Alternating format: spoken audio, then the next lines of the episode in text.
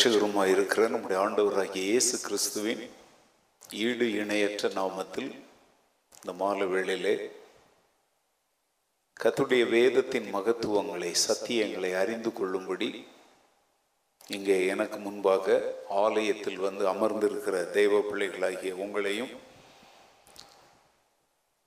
உலகின் பல்வேறு பகுதிகளிலிருந்து ஆன்லைன் மூலமாக இன்றைய தேவ வார்த்தைக்காக காத்திருக்கிற தேவனுடைய பிள்ளைகளாகிய உங்களையும் இந்த நாளின் வேத பாட வகுப்பிற்கு அன்போடு வாழ்த்தி வரவேற்பதில் நான் மிகுந்த மகிழ்ச்சி அடைகிறேன்.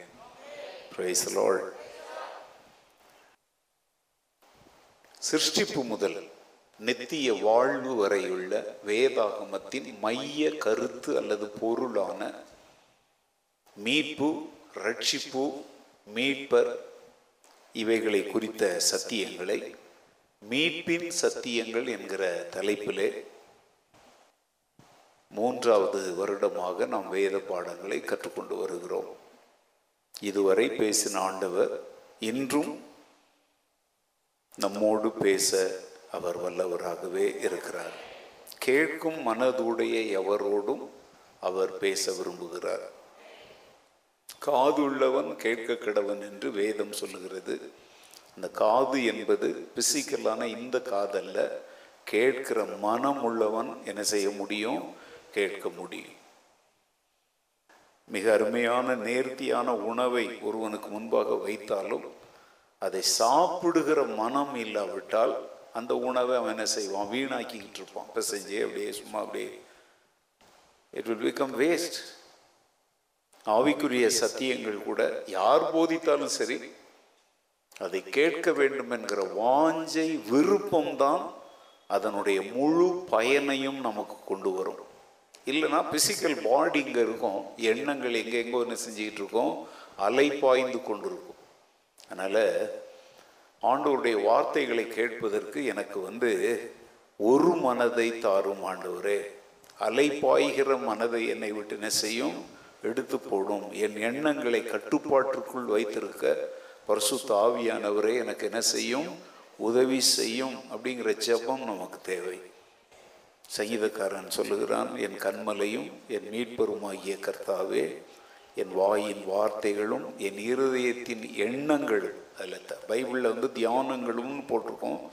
ஆனால் அதனுடைய உண்மையான அர்த்தம்னா என் இருதயத்தின் எண்ணங்களும் சிந்தனைகளும் உமது சமூகத்தில் உமக்கு பிரியமானவைகளாய் இருப்பதாக நீங்கள் பைபிளில் பார்த்தீங்கன்னா பிரீதியாக இருப்பதாக அப்படின்னு போட்டிருக்கோம். நான் உங்களுக்கு புரியணும் அப்படிங்கிறதுக்காக அதை சுத்த தமிழில் எளிமையாக சொல்கிறேன் அந்த ஜெபம் நமக்கு தேவை. ஓகே. நம்முடைய மாம்சத்தை அடக்கி ஆளுகிற எஜமானராக நாம் இருக்க வேண்டும் என்பது தேவனுடைய சித்தம். The physical body is in our control and we are the master over our bodies. நம்முடைய சரீரத்திற்கு மேலே யாருக்கும் அதிகாரம் இல்லை நமக்கு தான் அதிகாரம் இருக்கு. சிலர் சொல்றாங்க என் சரீரத்தின் பல காரியங்களை என்னால் கட்டுப்படுத்த முடியல. ஏதோ ஒன்று என்னை இழுத்துக்கிட்டு ஏதோ ஒன்றுலாம் உன்னை இழுக்காதுங்க. எத்தனையோ ப்ரெஷர்ஸ் நமக்கு இருந்தாலும் நாம் விரும்பினால் ஒழிய அந்த ப்ரெஷருக்கு நம்ம ஈல்டு பண்ண வேண்டிய அவசியம் நமக்கு இல்லை. இப்போ நான் நான் இருக்கிற என்கிட்ட வந்து சில பிரின்சிபிள்ஸ் இருக்குது I have my own principles அதன்படி தான் என் வாழ்க்கையை நான் நடத்துவேன். அதிலிருந்து என்னை விலக செய்ய எவராலும் முடியாது. அவங்க எவ்வளவு உயிருக்குயிரானவங்களாக இருந்தாலும் சரி எனக்கென்று நான் வைத்திருக்கிற என்னுடைய கட்டுப்பாடுகளை என்னுடைய ஒழுங்குகளை ஒரே ஒரு முறை எனக்காக மீறுங்கன்னு சொன்னால் கூட என் செத்தால் என்ன செய்ய மாட்டேன் மீற மாட்டேன். அப்போ அது எப்படி அது முடியுது? வேதத்தில் வாசிக்கிறோம் யோபு சொல்கிறேன் என் வாய் மீறாதபடிக்கு சங்கீதக்காரன் நான் தீர்மானம் பண்ணினேன் சங்கீதக்காரன் சொல்கிறான் துன்மார்க்கன் எனக்கு முன்பாக இருக்கும் மட்டும் நான் நலமானதையும் பேசாமல் ஊமையனை போல என்ன செய்திருந்தேன்? அமர்ந்திருக்கிறேன் அப்படிங்கிறார். யோபு சொல்லுகிறார் என் கண்களோட நான் என்ன பண்ணியிருக்கிறேன்? உடன்படிக்கை பண்ணியிருக்கிறேன். Shadrach Meshach Abednego Daniel போன்றவர்கள் பாபிலோன் தேசத்தில் அரசு அரண்மனையில் வாழ்ந்தபோது அந்த பாபிலோனின் மிக உயர்ந்த உணவுகள் அவர்களுக்கு கொடுக்கப்பட்டன. ஆனால் அவர்கள் என்ன செய்தாங்க? அதை சாப்பிட மறுத்தார்கள். ராஜ உணவு அரண்மனை ஆகாரம். இல்லை இதை நாங்கள் சாப்பிட மாட்டோம். எங்களுக்கு வந்து ஜஸ்ட் வெஜிடேரியன் ஃபுட் கொடுங்க. நீங்கள் மூன்றாவது அதிகாரத்தில் வா வாசித்தீங்கன்னா மரக்கறிகள் அப்படின்னு போட்டிருக்கோம். பருப்பு மரக்கறிகள். இது வந்து வெஜிடேரியன் ஃபுட் அவங்க வந்து அந்நிய தேசத்தில் தெய்வங்களுக்கு பலியிட்ட போது போல தெய்வங்களை வணங்கி அவர்கள் உருவாக்குகிற அந்த உணவுப் பொருட்களை நாங்கள் என்ன செய்ய மாட்டோம்? சாப்பிட மாட்டோம் அப்படின்றத எப்படி இருக்கிறாங்க? வைராக்கியமாக இருக்கிறாங்க. அப்போ இதுலேருந்து என்ன தெரியுதுன்னா நம்முடைய மாம்ச வாழ்க்கையில் உண்பதோ உடுத்துவதோ பார்ப்பதோ கேட்பதோ பேசுவதோ நடப்பதோ எங்கேயோ போவதோ வருவதோ எதுவுமே யாருடைய கட்டுப்பாட்டில் இருக்குது? நம்முடைய கட்டுப்பாட்டில் இருக்கு. நீ நிறைய பேர் வந்து முழங்கால் போட்டு ஆண்டவரே என் வாயை மூடுங்க ஆண்டவரே என் காதை மூடிடுங்கப்பா யாராவது சினிமா பாட்டு போட்டால் என் காதில் விழவே கூடாது. அப்படிலாம் மேஜிக்லாம் ஆண்டவர் பண்ணிட்டு இருக்க மாட்டார். நல்லா கேட்டுக்கோங்க. சினிமா பாட்டு பக்கத்து வீட்டில் போட்டாலும் அதெல்லாம் உன் காதில் விழத்தான் செய்யும். காதில் விழுறத உள்ளத்தில் கொண்டு போகாமல் அதை அங்கேயே கட்டுப்படுத்தக்கூடிய சக்தியினால தேவன் உன்னை நிரப்பி இருக்கிறார். அதற்கு உதவி செய்யத்தான் உனக்கு பரிசுத்த ஆவியானவர் இருக்கிறார்.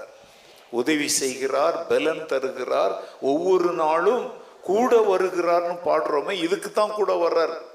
சும்மா துள்ளி குதிச்சுக்கிட்டு கத்தி கதறிக்கிட்டு இருக்கிறதுக்கு இல்லை. நான் பேசும் பொழுது அநேகத்தை நீங்கள் ஒன்று சேர்த்து கவனிக்கணும்.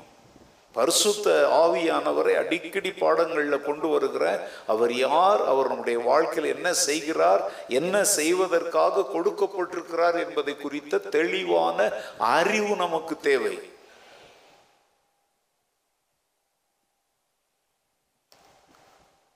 நான் உங்களுக்கு இந்த பாடத்தினுடைய ஆரம்பத்திலேயே நான் சொன்னேன் உன் மாம்சத்தை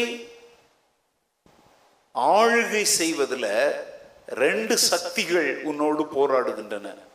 ஒன்று தேவன் வசனம் ஆவியானவருடைய ஆளுகை என்கிற வட்டத்திற்கு வெளியே உன்னை கொண்டு போகும்படி சாத்தானுடைய மாம்சத்தின் சக்திகள் உன்னை என்ன செய்கிறது? இழுக்கிறது.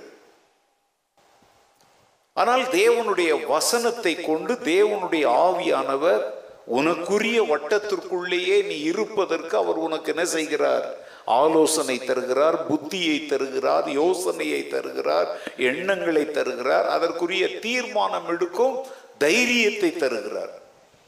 There are forces behind you to which you yield yourself your success depends upon it நீ இதில் ரெண்டு சக்தியில் எதுக்கு உன்னை ஒப்பு கொடுக்குறையோ அதை பொறுத்து தான் உன் வெற்றி அமைய போகுது. இதெல்லாம் நாற்பது நாள் உபவாசத்துலலாம் போகாதுங்க.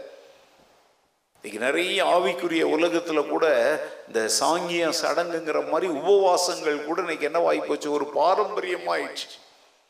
செய்ய வேண்டியதை செய்ய மாட்டாங்க. பட்டினி கிடந்தா எல்லாம் சரியாயிடுமா? இல்லை.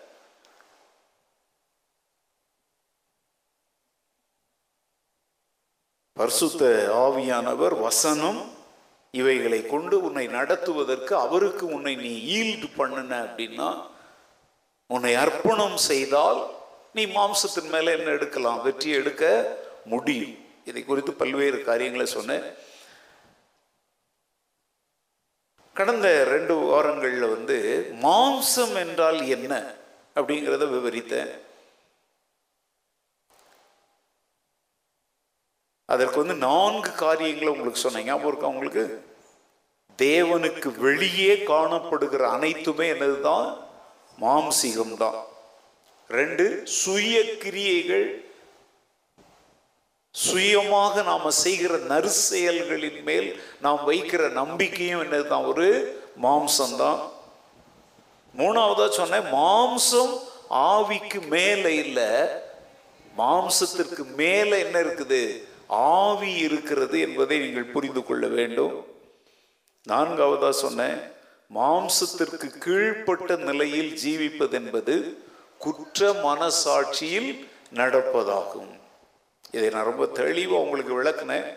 மாம்சத்திற்கு கீழ்ப்பட்ட நிலைமையில் நாம் வாழ்ந்தா ஒருபோதும் குற்றம் மனசாட்சியிலிருந்து என்ன செய்ய முடியாது? விடுதலை அடைய முடியாது. போன வாரத்தில் வந்து மாம்சத்தை மேற்கொள்வது எப்படி? How to overcome the flesh the flesh அப்படின்னு சொல்லும்போது இந்த ஃப்ளஷை நான் சொல்லலை ஃப்ளஷ்லி லைஃப் மாம்சீகமான ஜீவியத்தை மேற்கொள்வது எப்படி? அதுக்கு நான் சொன்ன முதல் குறிப்பு know the foundations of your new birth new life in Jesus Christ இயேசு கிறிஸ்துவுக்குள்ளான உன்னுடைய புதிய வாழ்விற்குரிய ஆதாரங்கள் அஸ்திபாரங்களை நீங்கள் என்ன செய்ய வேண்டும்? அறிந்து கொள்ள வேண்டும். நீ எப்படி மறுபடியும் பிறந்த? நீ எப்படி மறுபடியும் ரட்சிக்கப்பட்ட நீ எப்படி கத்தருடைய பிள்ளையா மாறிட்ட? நீ இப்ப எப்படி ஆண்டவருக்குள்ள இருக்கிற? இது ஒரு மேஜிக்கா நடந்துச்சா? ராத்திரி நீ தூங்கி காலையில் எழுந்த உடனே அப்படியே நீ அப்படி ஆயிட்டியா? இல்லை. இது என்னது? இது எப்படி வந்துச்சு அப்படிங்கிறத நீ புரிந்து கொண்டிருக்கணும்.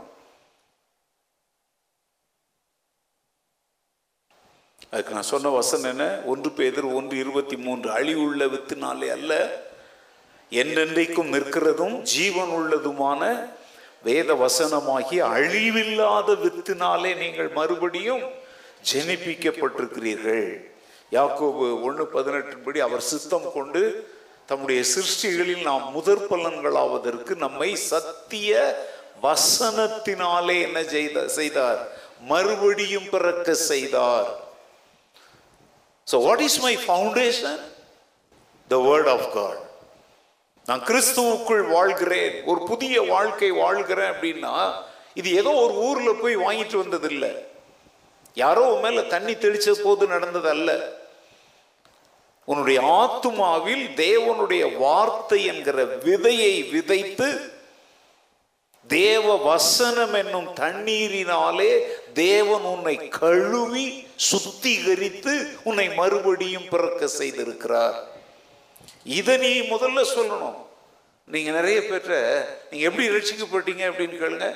ஓ மறித்து போன ஒரு பிரபலமான ஊழியருடைய பேரை சொல்லுவாங்க. அவருடைய கூட்டத்தில் அவர் பேசின போது என் உள்ளம் உடைந்து கண்களால் கண்ணீர் விட்டு கண்ணில் தான் கண்ணீர் விடுவாங்க அழுதேன். அன்னைக்கு நான் மாறிட்டேன். மாறிட்டப்பா. மனம் திரும்பினியா? ரட்சிக்கப்பட்டியா? நீங்களா கூட்டங்களில் பாருங்கள் ஆண்டவரை ஏற்றுக்கொள்வதற்கு முன்னால வாங்கன்னா பட பட பட படன்னு மக்கள் மக்கள் வர்றாங்க. அவங்கெல்லாம் அவங்க அதுக்கு வரலுங்க. எதுக்கு தெரியுமா? சீக்கிரமே வந்து பிரசங்கியார் பக்கத்தில் என்ன பூச்சிக்கணும்? இடம் பூச்சாதான் இவங்க வச்சிருக்கிற தண்ணி எண்ணெய் எல்லாம் என்ன பண்ணி கொடுப்பாங்க? ஜெபம் பண்ணி பார்க்குறீங்கல்ல இந்த சார்ல்ஸ் கிரவுண்டில் நான் கூத்துங்க? ஒரு கூட்டத்தில் கையை தூக்குனதுனாலலாம் நீ ரட்சிக்கப்படலை. சிலர் சொல்லுவாங்க அந்த ஊழியக்காரர் என் தலை மேல கை வச்சு ஜெபித்தாரு ஒரு மின்சாரம் என் மேல பாய்ந்த மாதிரி இருந்துச்சு நான் ரட்சிக்கப்பட்டுட்டேன். இல்லப்பா தப்பு. அதனால தான் இப்போ கூட அப்பப்போ உன் வாழ்க்கை ஷாக் அடிக்கிற மாதிரி இருக்குது. ஏன்னா ஆரம்பமே ஷாக் அடிக்கிற மாதிரி நீ வந்த.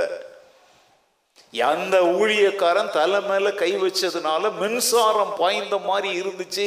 என்னை அப்படியே தூக்கி போட்டுருச்சு. நீங்களாம் நீங்க வீடியோக்குள்ள பாக்குறீங்களே எப்படி டஷ் அப்படிங்கிறார். அப்படியே போய் விழுறான் அந்த மூலைக்கு. இப்படின்றார் இப்படி விழுறான் இவர் கையை எப்படி அசைச்சா இப்படி விழுறான் இதெல்லாம் ரட்சிப்பு இல்லைப்பா. இதற்கும் தேவ ஆவியானவருக்கு என்ன கிடையாது? நம்ம சர்ச்சில் வர்ற நிறைய பேர் புதுசாக வர்றவங்கெல்லாம் இதை எதிர்பார்த்துக்கிட்டு இங்கே வருவாங்க.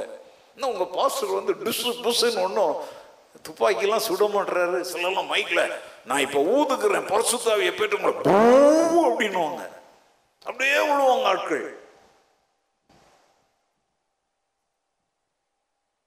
இது வந்து இந்த கடைசி காலத்தில் தேவ ஜனங்களை வஞ்சிக்கிற உபதேசங்கள். நான் சொல்கிறேன் ஒருத்தர் மைக்கில் ஊதுறதுனாலையோ அவருடைய கர்ச்சிப்பு எடுத்து மக்கள் மேலே வீசுறதுனாலையோ ஜெபத் எண்ணெய் ஜெப தண்ணீர் இதனாலெல்லாம் என்ன வராது ரட்சிப்பு மறுபடியும் ஜென்மிக்கப்படுவது முடியாத காரியம் அழிவில்லாத வித்தாகிய தேவ வசனம் சத்திய வசனத்தினால தான் நம்ம மறுபடியும் பிறக்க முடியும். ரட்சிப்பை குறித்த கதைகளை கேட்பதனால கூட ரட்சிக்கப்பட முடியாது.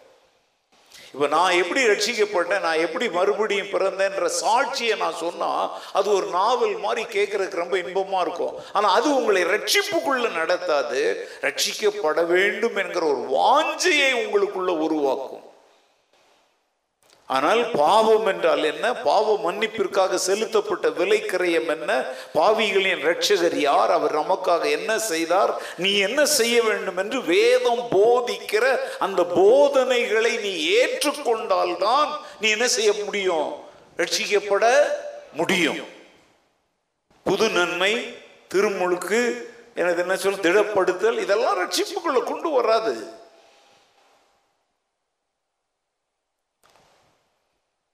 ரெண்டாவதாக சொன்னேன் நீங்கள் யார் என்றும் கிறிஸ்துவுக்குள் உங்களுடைய புதிய நிலைமை என்ன என்றும் நன்றாக என்ன செய்து கொள்ளுங்கள். Know that who you are and your standard in Jesus Christ you have a standard ஸ்டாண்டர்ட்னா என்னங்க?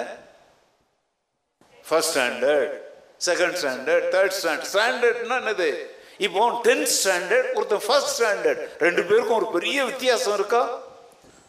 Is the is there any difference or no yes நமக்கும் ஒரு ஸ்டாண்டர்ட் ஸ்டாண்டர்ட்னா வாழ்க்கை முறை. மற்றவங்களுக்கும் நமக்கும் ஒன்றாம் வகுப்புக்குரிய சிலபஸே வேற டென்த்துக்கு இருக்கிற சிலபஸே வேற. இவன் ஸ்டாண்டர்டே வேற அவன் ஸ்டாண்டர்டே வேறங்க. இன்னைக்கு நிறைய பேர் வந்து இப்போ நீங்க சர்ச்சில் வந்து உட்கார்ந்து இருக்கிறீங்க எத்தனை பேருடைய உள்ளத்துல வெளி உலகத்துல சுமார் எழுநூறு கோடி மக்கள் வாழ்றாங்க. இந்த உலகத்துல எவ்வளவு கோடி மக்கள் வாழ்றாங்க? Seven hundred crores people are living அந்த எழுநூறு கோடியில நானும் ஒண்ணு நினைச்சுக்கிட்டு உட்கார்ந்து இருந்தேன்னா நீ மறுபடியும் பிறக்கல. நல்லா கவனிச்சுக்கோங்க. நம்ம நாட்டினுடைய பிரதமர் ஜனாதிபதி அமெரிக்க அதிபர் உலகத்தினுடைய மாபெரும் தலைவர்களோட ஒப்பிடும்போது அவங்க முன்னால் இப்படி நீ கையை கட்டி நிற்கிற அப்படின்னா உன் மீட்பில் ஏதோ சம்திங் ராங் அவங்க அதிகாரத்திற்குரியவர்கள் மதிப்பிற்கும் மரியாதைக்கும் உரியவர்கள். ஆனால் அவர்களிடத்திலெல்லாம் இல்லாத ஒரு ஸ்டாண்டர்ட் உங்ககிட்ட இருக்குது. அது என்ன ஸ்டாண்டர்ட் நான் தேவனால் மீட்கப்பட்டவன். I am the child of God I am redeemed I am saved இது அவங்க சொல்ல முடியுமா? அப்போ அவங்க ஸ்டாண்டர்டே வேற ஓ ஸ்டாண்டர்டே வேற. இது நான் பெருமையான எண்ணத்தை உண்டாக்கல பெருமிதமான எண்ணத்தை உண்டாக்குகிறேன். பெருமை வேற பெருமிதம் வேற. பெருமிதம்னு என்ன? ஒன்றை பார்த்து நான் ஒரு செடி நடுறேன் அது வளர்ந்து ஒரு பூ கொடுக்குது அதை பார்க்கும்போது என் மனதில் என்ன உண்டாகும்? ஆஹா நான் எடுத்த முயற்சிகள் எல்லாம் என்ன ஆகல? வீண் அது பெருமை இல்லைங்க. அது என்னது? எ கைண்ட் ஆஃப் சாட்டிஸ்ஃபேக்ஷன் இன்னைக்கு அநேக தேவனுடைய பிள்ளைகளுடைய பரிதாபமான நிலைமை என்ன தெரியுமா? தாங்கள் யார் என்பதை அவங்க மறந்துட்டு உட்கார்ந்துருக்கிறாங்க. கிறிஸ்துவுக்குள் வந்த பின்பு எனக்கு ஒரு புதிய ஸ்டாண்டர்ட் ஆண்டவர் தந்திருக்கிறார். வாழ்க்கை நிலையை ஆண்டவர் தந்திருக்கிறார். வாழ்க்கை தகுதியை தேவன் தந்திருக்கிறார் அப்படிங்கிற எண்ணமே அவங்களுக்குள்ள இருக்கிறது இல்லை இப்ப பாருங்க எல்லாரும் பைபிளை மடியில வச்சுக்கிட்டு அழகா உட்காந்துருக்குறீங்க இப்ப எங்க இருக்கு பைபிள்? உங்க மடியில் இருக்கு. நாளைக்கு வேலைக்கு போகும்போது பைபிள் எங்க இருக்கும்? சொல்லுங்க. வீட்டில் எங்க இருக்கும்? எங்கே இப்போ போய் போடுற இடத்துல கிடக்கும். இல்லை. நீ உண்மையான மீட்கப்பட்ட தேவனுடைய பிள்ளையா இருந்தா you know what is your standard while sitting in the church you are having the Bible in your lap but tomorrow when you are on your work the Bible is in your heart அது வீட்டில் செல்ஃபில் இல்லை அது எங்கே இருக்குது என் இருதயத்தில் இருக்குது வேதம் சொல்லுகிறது தேவன் அருளிய வேதம் அவன் இருதயத்தில் இருக்கிறது. ஆசாரியனுடைய உதடுகள் அறிவை காக்க வேண்டும். அவன் வாயில் எதை தேடுவார்களே? வேதத்தை தேடுவார்களே. கையில வேதத்தை எப்போதும் வச்சிருக்க முடியாதுங்க. ஆனா வா- வே- வாயில் என்ன இருக்கணும்? அப்ப நாளைக்கு வேலை ஸ்தலத்துல போனோடனே ஒருத்தன் சொல்றான்ல காலையில் எப்படி பேசுனேடா மகனே அப்படின்னா. அது வேற வாயி. இன்னைக்கு நிறைய கிறிஸ்தவங்க அப்படிதாங்க வாழ்ந்துட்டு இருக்கிறாங்க நோ நமக்கு எப்போதும் ஒரே வாய் தான் குடும்ப பிரச்சனையா இருக்கலாம் வேலையா இருக்கலாம் உலக எதுவா இருந்தாலும் நம்முடைய பேச்சு நம்முடைய லாங்குவேஜ் எல்லாமே எதை மையமாய் கொண்டது? கத்தருடைய வேதத்தை மையம் நீங்க சொல்லலாம். வியாபார ஸ்தலம் ஆமா வியாபார ஸ்தலத்துல கூட கிறிஸ்தவன் கிறிஸ்தவனா தான் நடக்கணும். ஒரு சண்டை பிரச்சனை வரும் பொழுது கூட கிறிஸ்தவன் ஒரு அந்த உயர்ந்த ஸ்டாண்டர்டை அவன் கடைபிடிக்கணும் ஹலோ புரியலையா? நான் எத்தனையோ முறை சொல்லியிருக்கிறேன். ஒரு ரட்சிக்கப்பட்ட சகோதரி குழாய் அடியில் தண்ணி பிடிக்க போகும்போது அவங்கள ஒரு பெண்ணுக்கு பிடிக்கவே பிடிக்காது. அவள் ஒரு சரியான பஜாரி. எப்போ பார்த்தாலும் இந்த அம்மா வந்து குடத்தை அப்படி வைக்கும்போது வேணும்னு அவள் குடத்தால் அதை ஒரு இடி இடிச்சு தள்ளிட்டு இவ குடத்தில் தண்ணி பிடிப்பாள் இந்த அம்மாவுக்கு என்ன செய்யறதுன்னே தெரில பொறுமையாக நின்று அந்த அம்மா தண்ணி பிடிச்சிட்டு போனதுக்கப்புறம் இவங்க பிடிச்சிட்டு போவாங்க. இப்படி பல நாள் நடந்துச்சு. ஒரு நாள் ரொம்ப அவமானப்படுத்தி இவங்க குடத்தையே காலால் எட்டி உதைச்சி அந்த பெண் அப்படி பண்ணா. அப்போ இந்த ரட்சிக்கப்பட்ட சகோதரி கேட்டாங்க அக்கா நான் உங்களுக்கு என்ன தீமை செய்தேன்? ஏன் எனக்கு மாத்திரம் இப்படி செய்றீங்க அப்படின்னு உடனே அவ்வளோதான் அவங்க பிடிச்சிட்டோம் இது வரைக்கும் வாயே திறக்காமல் இருந்தாங்கல்ல இப்போ கூட ரொம்ப அன்பாக தான் கேட்குறாங்க நீ நாசமாக போவ புருஷன் செத்துருவான் அப்படின்னு இவங்க சாபம் போடுறான் அந்த லேடி இப்போ இந்த அம்மாவுக்கு என்ன செய்யணும்னு தெரில விசுவாசிக்கு. ஓகே அவங்க சொல்கிறாங்க அந்த பொம்பளை பஜாரி சொல்கிறா நீ நாசமாக போவ அப்படின்னு உடனே இவங்க சொல்லுவாங்க நீ நல்லா இருப்ப அப்படின்றாங்க. உன் புருஷன் செத்துருவாண்டி அப்படின்னு உடனே உன் புருஷன் நீண்ட நாள் வாழ்வான். உன் பிள்ளைங்க எல்லாம் நாசமா போயிடுவாங்க. உன் பிள்ளைங்க எல்லாம் ரொம்ப நல்லா இருப்பாங்க. அப்படின்னு என்னங்க? இப்படியே ஒரு பொம்பளை உலகத்தில் இருக்கிறாளான்னு உங்களுக்கு ஆச்சு இருக்கிறாங்கங்க. என்ன நடந்துச்சு தெரியுமா? அந்த பஜாரி பொம்பளைல குடத்தையே அங்கே விட்டுட்டு ஒரே ஓட்டமாக ஓடி போயிட்டாங்க. ஏன்? இந்த விசுவாசி அம்மா தான் ஸ்டாண்டர்ட் அங்கே காட்டினாங்க. அல்ல நீங்க சொல்லலாம். ஆ? அவங்க பேசுவாங்க நாங்கள் கேட்டுக்கிட்டே இருக்கணுமா? நாங்கள் என்ன இழிச்ச வாயா? எங்க இழிச்ச வாய் நீங்க கேவலமா சொல்ற வார்த்தை ஸ்மைலிங் ஃபேஸ்னு இங்கிலீஷில் சொல்லுங்க புரியுதா? இழிச்ச வாயெல்லாம் நம்ம கிடையாது நமக்கு தெரியும். நம்ம ஏன் அப்படி போராடுறது இல்லை தெரியுமா? நாம இந்த உலகத்திற்குரியவர்கள் அல்ல. நாம இங்க பரதேசிகளாக வாழ்ந்து கொண்டிருக்கிறோம். நம்முடைய உலகம் வந்து நித்தியமானது. இந்த உலகத்தை ஜஸ்ட் வி ஆர் பைபாசிங் ஒரு வழிப்போக்கன் போற ஊரெல்லாம் சண்டை எடுத்துக்கிட்டு போனான்னா அவன் எங்க தான் போக முடியும்? அதனால எந்த ஊரை கடந்து போனாலும் அவன் அமைதெல்லாம் வாயை மூடிட்டு போயிட்டே இருக்கணும். ஏன்னா இந்த உலகம் நமக்கு சொந்தமானதல்ல. நம்முடைய பணத்தை ஒருத்தன் திருடுறான். ஏன்னா அவன் இந்த உலகத்திற்குரியவன் அவனுக்கு அது தேவை. நம்ம இழந்தாலும் அன்றைய சாப்பாட்டுக்கு மிச்சம் இருக்குத அதில் நம்ம சந்தோஷம் அடைவோம்.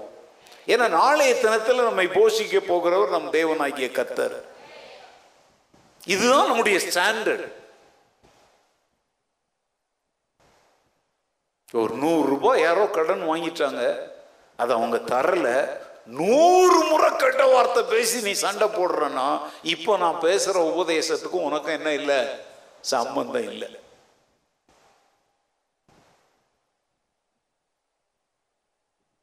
உன் ஸ்டாண்டர்டை காப்பாத்திக்கோ. கத்தர் உன்னை எவ்வளவு உயரத்துல உன்னதமான ஸ்தானத்துல வைத்திருக்கிறாரோ அதை நீ புரிந்து கொள். காசிப்பிங் பண்றோம். காசிப்பிங்னா என்ன? கிசு கிசுப்பு.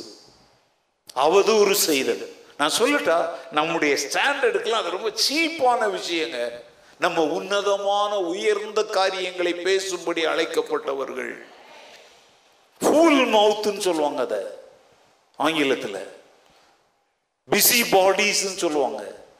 சிலர் இருக்கிறாங்கங்க. எப்போ பாருங்க ரொம்ப பிஸியா பலரை தேடி அலைஞ்சி அடுத்தவங்க கதையவே this is not our standard அதை பேசுறதுக்கு பதிலு பேசப்படுகிற நபருக்காக நீ முழங்கால் படிட்டு என்ன செய்யலாம்? ஜெபிக்கலாம். That is your standard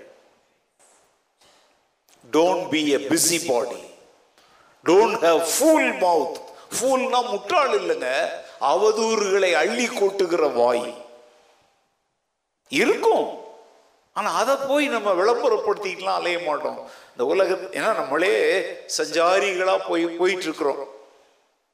கண்டதெல்லாம் பார்த்து நின்றுக்கிட்டு வேடிக்கை பார்த்துக்கிட்டு அதில் நம்முடைய கவனத்தை என்ன செய்யக்கூடாது? செலுத்தக்கூடாது. ஹாவ் டு பைபாஸ் போயிட்டே இருக்கணும். இந்த பைபாஸ்ங்கிற வார்த்தை உங்களுக்கு புரியும் இல்லையா? ஒரு காலத்துலலாம் அப்படி பைபாஸ்லாம் கிடையாது. ஒரு ஊருக்குள்ளே ஊருக்குள்ள போகணும்னா அந்த ஊருக்குள்ளே பூந்து அப்பா ஒரு மணி நேரம் ரெண்டு மணி நேரம் அந்த டிராஃபிக்குள்ள சிக்கிக்கிட்டு இப்போல்லாம் என்ன வந்தாச்சு? ஊருக்குள்ளே போக போகணும்னு வேலை இருந்தால் போகலாம். இல்லைன்னா அந்த ஊரினுடைய எல்லையிலேயே ஒரு பைபாஸ் துவங்கும் அந்த பைபாஸில் போயிட்டீங்கன்னா எந்த சிக்கல்களுக்குள்ளேயும் சிக்காம சிக்னல்களுக்குள்ள சிக்காம நீங்க பாட்டுக்கு போயிட்டே இருக்கலாம். மற்றவங்களாம் பத்து மணி நேரம் பயணம் செய்யறத நீங்க ஆறு மணி நேரத்திலே பயணம் செஞ்சு முடிச்சிடலாம். அதனால தான் அரசாங்கம் என்ன போட்டு கொடுக்குறோம் பைபாஸ் ரோடுகள் போட்டு கொடுக்குறான். ஆண்டவர் நமக்கும் வேத வசன உபதேசங்கள் மூலம் இந்த உலகத்தின் காரியங்களில் சிக்கி கொள்ளாம சீக்கிரமா நித்திய வாழ்வை அடைவதற்குரிய பைபாஸ் உபதேசங்கள் இன்னைக்கு கொடுத்துட்டு இருக்கிறாரு. அல்லேலூயா. சீப்பா நடக்காதீங்க. உங்களை யாரும் சீப்பா பார்க்குற மாதிரி நடந்துக்காது சீப்பாவும் நடக்காதீங்க. சீப்னா என்ன? ரொம்ப அற்புதனமாக நடக்கிறது. தயவு செய்து உங்களுடைய ஸ்டாண்டர்டை காப்பாத்துங்க. நீங்கள் யார் என்பதை தெரிந்து கொள்ளுங்கள்.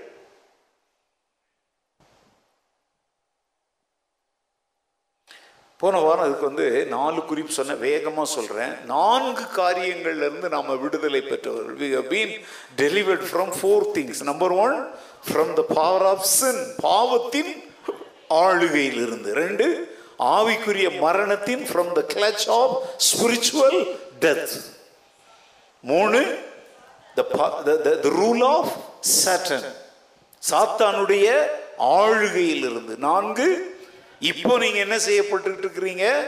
தேவனுடைய கிருபையினால் என்ன செய்யப்படுகிறீர்கள்? Now you are being ruled by the sovereign grace of our Lord Jesus Christ உன்னதமானவராகிய நம்முடைய கத்தருடைய கிருபையினாலே நாம் ஆளுகை செய்யப்படுகிறோம். நீ காலையிலிருந்து எத்தனை கெட்ட யோசனைகள் யோசித்தீங்க? யோசித்த போது உங்க மூளை அப்படியே ஃபங்க் ஆகி போயிடட்டும்னு ஆண்டர் விட்டுருந்தாருன்னா இப்போ நீங்க எல்லாரும் நிம்மான்ஸ் ஆஸ்பத்திரியில் இருந்திருக்கணும். கெட்ட எண்ணம் வரும்போது உன் மூளை அப்படியே சாவட்டும்னு ஆண்டவர் சொல்லி இருந்தாருன்னா நம்ம எல்லாம் இப்போ மூளை கலங்கி போய் பைத்தியம் பிடிச்சவங்கள அலைஞ்சிருப்போம். ஆனா இப்போ நல்ல தெளிந்த சிந்தையோடு அங்கே உட்கார்ந்து இருக்கிறோமே இது என்னது தேவ?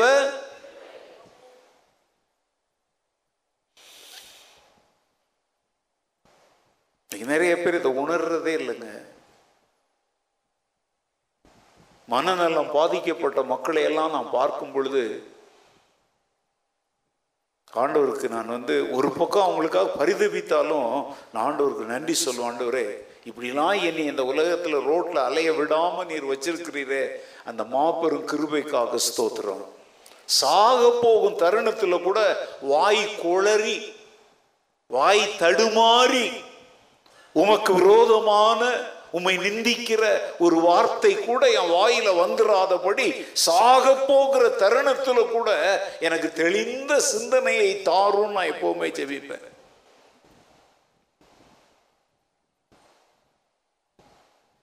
புரியலையா?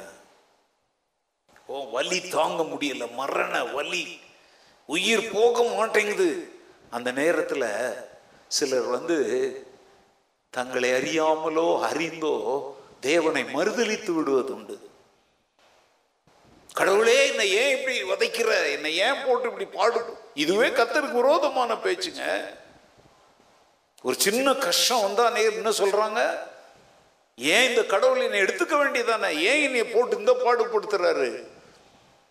நான் சொல்றேன் வாய் தவறி கூட அப்படி ஒரு வார்த்தை நம்முடைய வாயில வந்துடக்கூடாது ஏன் சொல்லுங்க? நாம் இப்போ கிருபையின் ஆளுகையில் இருக்கிறோம்.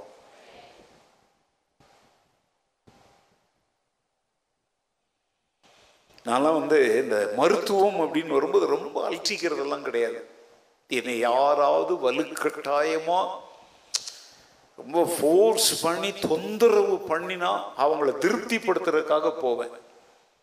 அப்படிதான் இதுவரைக்கும் ஒவ்வொரு முறையும் நான் மருத்துவமனைக்கு போறேன். நானாக மனம் வந்து இதுவரைக்கும் என்ன செஞ்சதில்லை. மருத்துவமனைக்கு போனதே கிடையாது.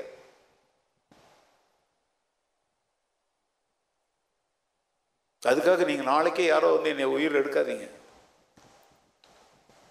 அப்படி வற்புறுத்தணும் நான் எதிர்பார்க்கறது இல்லை நான் எதை எதற்காக இந்த பாயிண்ட் நான் சொல்றேன் அப்படி தெரியுமாங்க? நான் எதற்காக நான் சொல்றேன்னா இந்த மருந்துகள் மாத்திரைகள் மருத்துவர்கள்லாம் நமக்காகத்தான் கத்தர் வச்சிருக்கிறாரு. ஆனால் அதை விட எனக்கு ஒரு பெரிய மருந்து இருக்குது. நீங்கள் பாட்டு கேட்டு அருமருந்தோரு குரு மருந்து அம்பரத்தில் நான் கண்டேனே. கத்தருடைய கிருபைங்கிற மருந்து என்னை வாழ வைத்து கொண்டிருக்கிறது. அப்போ சாப்பிடாம இருக்கலாமா? அது முட்டாள்தனம். கிருபையினால சாப்பிடாம இருக்கிறதுக்கு நீ ட்ரை பண்ணுறதா நீ ட்ரை பண்ண என்னால் முடியாது. அதெல்லாம் கிருபைங்கிற வார்த்தையை தப்பாக எல்லாத்துக்கும் என்ன செய்யக்கூடாது? பயன்படுத்தவும் கூடாது.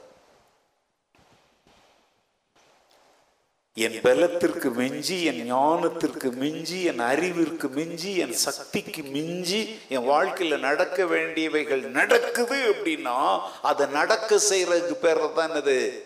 கத்தருடைய கிருபை. ஓகே இன்னைக்கு வந்து மூன்றாவது குறிப்புக்குள்ள உங்களை கூட்டிகிட்டு போக விரும்புகிறேன். மாம்சத்தை ஆளுகை செய்யும் எஜமானராக மாறுவது எப்படி என்று அறிந்து கொள்ளுங்கள். Know how to become the master to rule over your flesh அதை அறிந்து கொள்ளணும். தானாலாம் வந்துடாது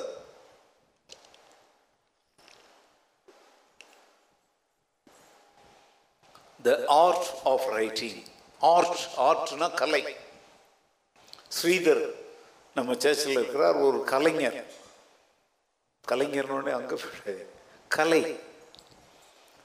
அப்படியே எடுத்தோடனே ப்ரெஷ்ஷை கையில் கொடுத்தா அப்படி நாங்கள்லாம் வரைஞ்சிட முடியுமா? முடியாது. நான் கூட முத்து முத்தாலாம் எழுதுவேன். ஆனால் அதுக்காக அவர் அவர் இப்படி ஒன்று போடுறாருன்னா அதுக்கு ஏதோ ஒன்று அர்த்தம் இருக்கும். ஆனால் அதை கற்றுக்கொள்ள முடியுமா முடியாதா என்னால்? ஒரு காலத்தில் டிராயிங் ஸ்கூல் இப்போ இருக்கா டிராயிங் ஸ்கூல் இருக்கா? டிராயிங் ஸ்கூல்னு ஒன்று இருக்குது. பள்ளிக்கூடங்களில் அந்த நாட்களில் டிராயிங் மாஸ்டர்னு ஒருத்தர் இருப்பார். நீங்களாம் படித்த ஸ்கூலில் இருந்துச்சா? அது ஒரு கிளாஸ் வாரத்துக்கு ஒரு முறையோ ரெண்டு முறையோ வருவார் அவர். அவர் வந்து ஒரு புள்ளி வைப்பார். அவர் அவர் எழுத நம்மளும் என்ன செய்யணும்? இந்த மாதிரி நீல நோட்டில் ஒயிட் கலர் இருக்கும். அதில் நம்மளும் என்ன செய்யணும்? வரையணும். அவர் மார்க்லாம் போடுவார் டிராயிங்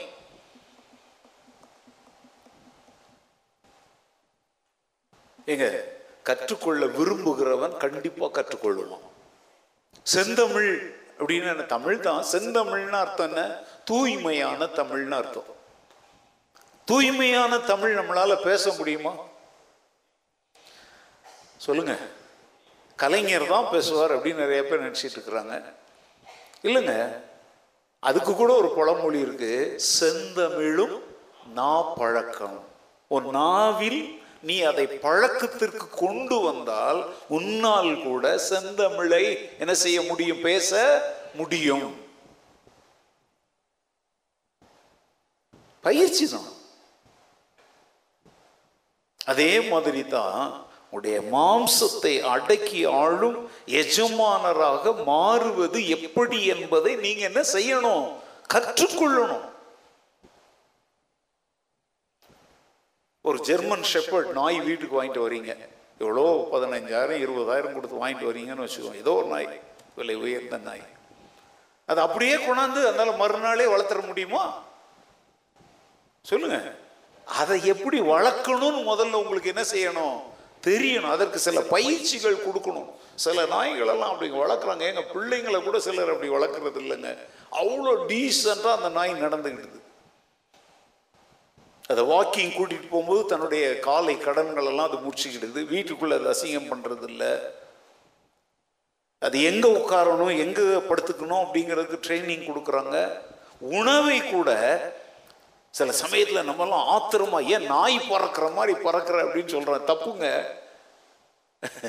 சில நாயெல்லாம் பார்த்தீங்கன்னா சில எஜமான்கள் என்ன செய்கிறாங்க தெரியுமா? அந்த நாய் முன்னாடி அவ்வளவு சுவையான உணவுகளை வைப்பாங்க. ஆனால் அது பாட்டு காலை வச்சு அப்படி பார்த்துக்கிட்டே தரணும் அது என்ன செய்யாது? அவங்க என்னத்தை கற்றுக் கொடுக்குறாங்கங்க? சுய கட்டுப்பாட்டை கற்றுக் கொடுக்குறாங்க. நாய்க்கு கற்றுக் கொடுக்க அது பாட்டு உட்கார்ந்துட்டு இருக்குது.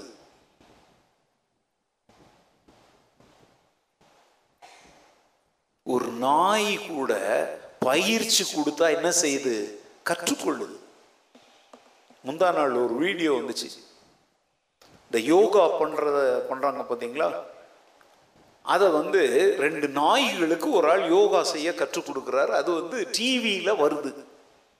ஒரு வீட்டில் உள்ள ஒரு நாய் அந்த டிவியை அப்படியே பார்க்குது அவங்க வீட்டில் யாருமே இல்லை. இந்த நாய் என்ன செய்யுது? யாருமே சொல்லலை யாரும் அதுக்கு கற்றுத்தரல டிவியில் அந்த ஒரு ஆள் வந்து தன்னுடைய ரெண்டு நாய்களுக்கு பயிற்சி கற்றுக் கொடுக்குறாரு பார்த்தீங்களா இதுவும் அந்த ஹாலில் டிவி முன்னால் உட்காந்துட்டு அதை அப்படியே செய்துங்க. இந்த அறிவு விசுவாசிகளுக்கு இருந்தால் எவ்வளோ நல்லா இருக்கும் செய்யினா இந்த வாரம்லாம் நான் ஃபஸ்ட் சர்வீஸில் எவ்வளோ கோவப்பட்டேன் தெரியுமா? எனக்கு ஒருத்தவங்க மெசேஜ் அனுப்பியிருக்காங்க people are scared about you அப்படிங்கிறாங்க. என்னை கண்டா என்ன செய்கிறாங்களா ஏன் பயப்படுறாங்க தெரியுமா? இந்த நாய்க்கு இருக்கிற ஒழுங்கு கட்டுப்பாடு கூட இல்லை அப்படின்னா பயப்பட்டு தான் ஆகணும்.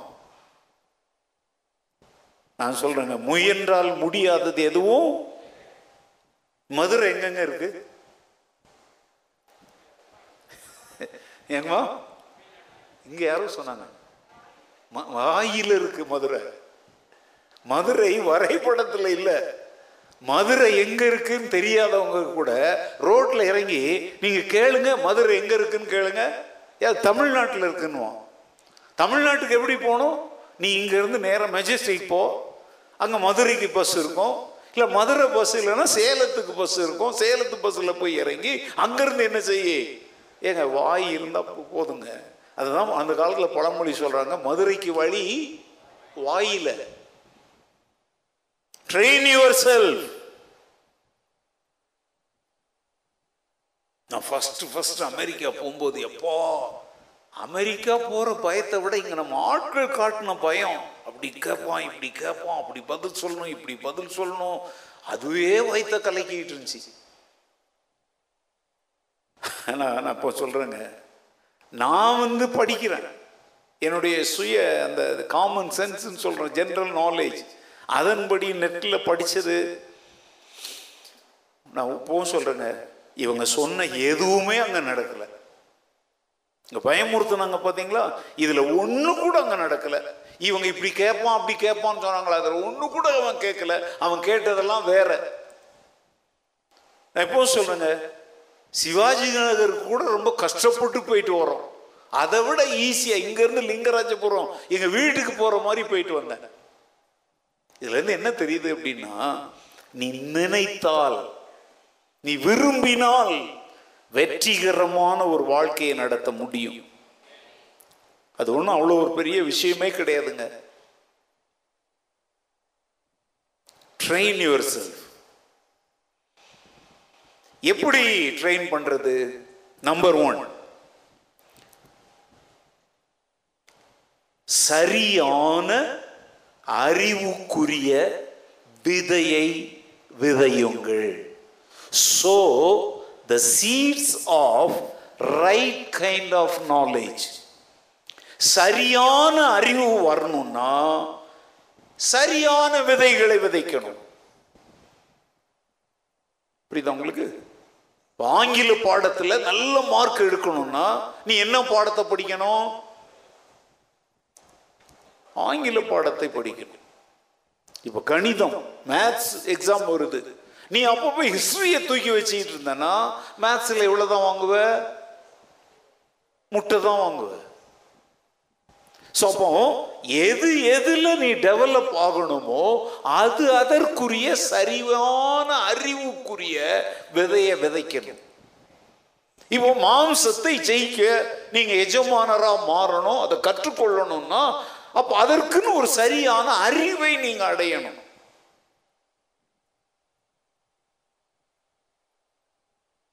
எதை விதைக்கிறோமோ அதைத்தான் என்ன செய்வோம்? சரி. நீதிமொழிகள் இருபத்தி மூன்றாவது அதிகாரம் ஏழாவது வசனத்தை பாருங்க. Proverbs chapter twenty three verse seven அவன் இருதயத்தின் நினைவு எப்படியோ அப்படியே அவன் இருக்கிறான். புசியும் பானம் பண்ணும் என்று அவன் உன்னோடே சொன்னாலும் அவன் இருதயம் உன்னோடே இராது. அவன் இருதயத்தின் நினைவு எப்படி இருக்கிறதோ அப்படியே அவனும் இருக்கிறான். நம்மளை பார்த்து சொல்றான் என் கூட வந்து சாப்பிடுங்க. Have something would like to have coffee or tea tea? கேட்கிறான். ஆனா அவன் இருதயம் யார் கூட இல்லை? நம்ம கூட இல்லை. வாய் பேசுதே ஒழிய மனசு நம்ம கூட இல்லை. அவன் இருதயத்தின் நினைவு எப்படியோ அப்படியே அவன் இருக்கிறான். எல்லாருக்கும் கவனிங்க. உன் இருதயத்தின் நினைவு என்னவா இருக்கிறதோ அந்த நபராகத்தான் நீ மாற முடியும். உள்ளத்துல ஒரு எண்ணம் வாழ்க்கையில ஒரு வெற்றி ஒருபோது நடக்காது. நீ என்ன சிந்திக்கிறாயோ அதுதான் உன் வாழ்க்கையில நடக்கும். நீ மாம்சத்தை அடக்கி ஆண்டு மேற்கொண்டு நான் ஜெயம் கொள்ளுகிற வாழ்க்கை வாழணுங்கிற எண்ணம் இருந்தா தான் நீ அதை அடக்கி ஆள முடியும். எண்ணம் தாட்ஸ் சிந்தனைகள் யோசனைகள் நினைவுகள் இதுதான் எண்ணம். இன்னொரு வசனத்தையும் வாசிங்க அப்ப புரியும். சங்கீதம் நூத்தி பத்தொன்பது நூற்றி பதிமூன்று வீண் சிந்தனைகளை வெறுத்து psalm hundred and nineteen verse hundred and thirteen வீண் சிந்தனைகளை நான் வெறுத்து உமது வேதத்தில் பிரியப்படுகிறேன். கவனிங்க வீண் சிந்தனைகளை நான் வெறுத்து உமது வேதத்தில் என்ன செய்கிறேன்? பிரியப்படுகிறேன். அப்ப இதுல இருந்து என்ன தெரியுது? வீண் சிந்தனைன்னா என்ன? யூஸ்லெஸ் தாட்ஸ் ஒன்றுக்கும் உதவாத எண்ணங்கள். அதை நான் வெறுக்கிறேன். ஏன்னா என் வாழ்க்கை உதவாக்கரை வாழ்க்கையா போயிடக்கூடாது. அதனால ஒன்றுக்கும் உதவாத எண்ணங்களுக்கு என் உள்ளத்துல என்ன தர விரும்பல? இடம் தர நான் விரும்பல. அதை நான் என்ன செய்யறேன் வெறுக்கிறேன். ஆனா அதுக்கு பதில் நான் வேற ஒண்ணு செய்யறேன் என்ன செய்கிறேன்? உமது வேதத்தில் சங்கீதத்தில் சொல்றார் அது நாள் முழுவதும் என் தியானம். கத்துடைய வேதத்தில் இரவும் பகலும் தியானமாய் இருக்கிற மனுஷன் பாக்கியவான். குறித்த ஜாமங்களுக்கு முன்பே உடைய வேதத்தை தியானிக்கும்படி நான் என்ன செய்கிறேன்? விழித்துக் கொள்ளுகிறேன். நான் பரதேசியாய் தங்கும் வீட்டில் உமது வசனங்கள் பிரமாணங்கள் எனக்கு என்ன ஆயின? கீதங்கள் ஆயின. நான் உம்முடைய வசனத்தை நேசிக்கிறபடியால் எனக்கு போதித்தவர்கள் எல்லாரை காட்டில் நான் என்ன உள்ளவனாய் இருக்கிறேன்? எல்லாம் பைபிள் இருக்குங்க. வீண் சிந்தனைகளை உள்ள வச்சுக்கிட்டு மாம்சத்தை ஜெயிக்கணும் அப்படின்னு ஒருபோதும் கனவு காணவே கூடாது. ஏன்னா எண்ணங்கள் தான் செயல்களாக மாறுகிறது. அது சொல்லுங்க எல்லாரும். எது செயலா மாறுது? எண்ணங்கள் தான் மாறுது.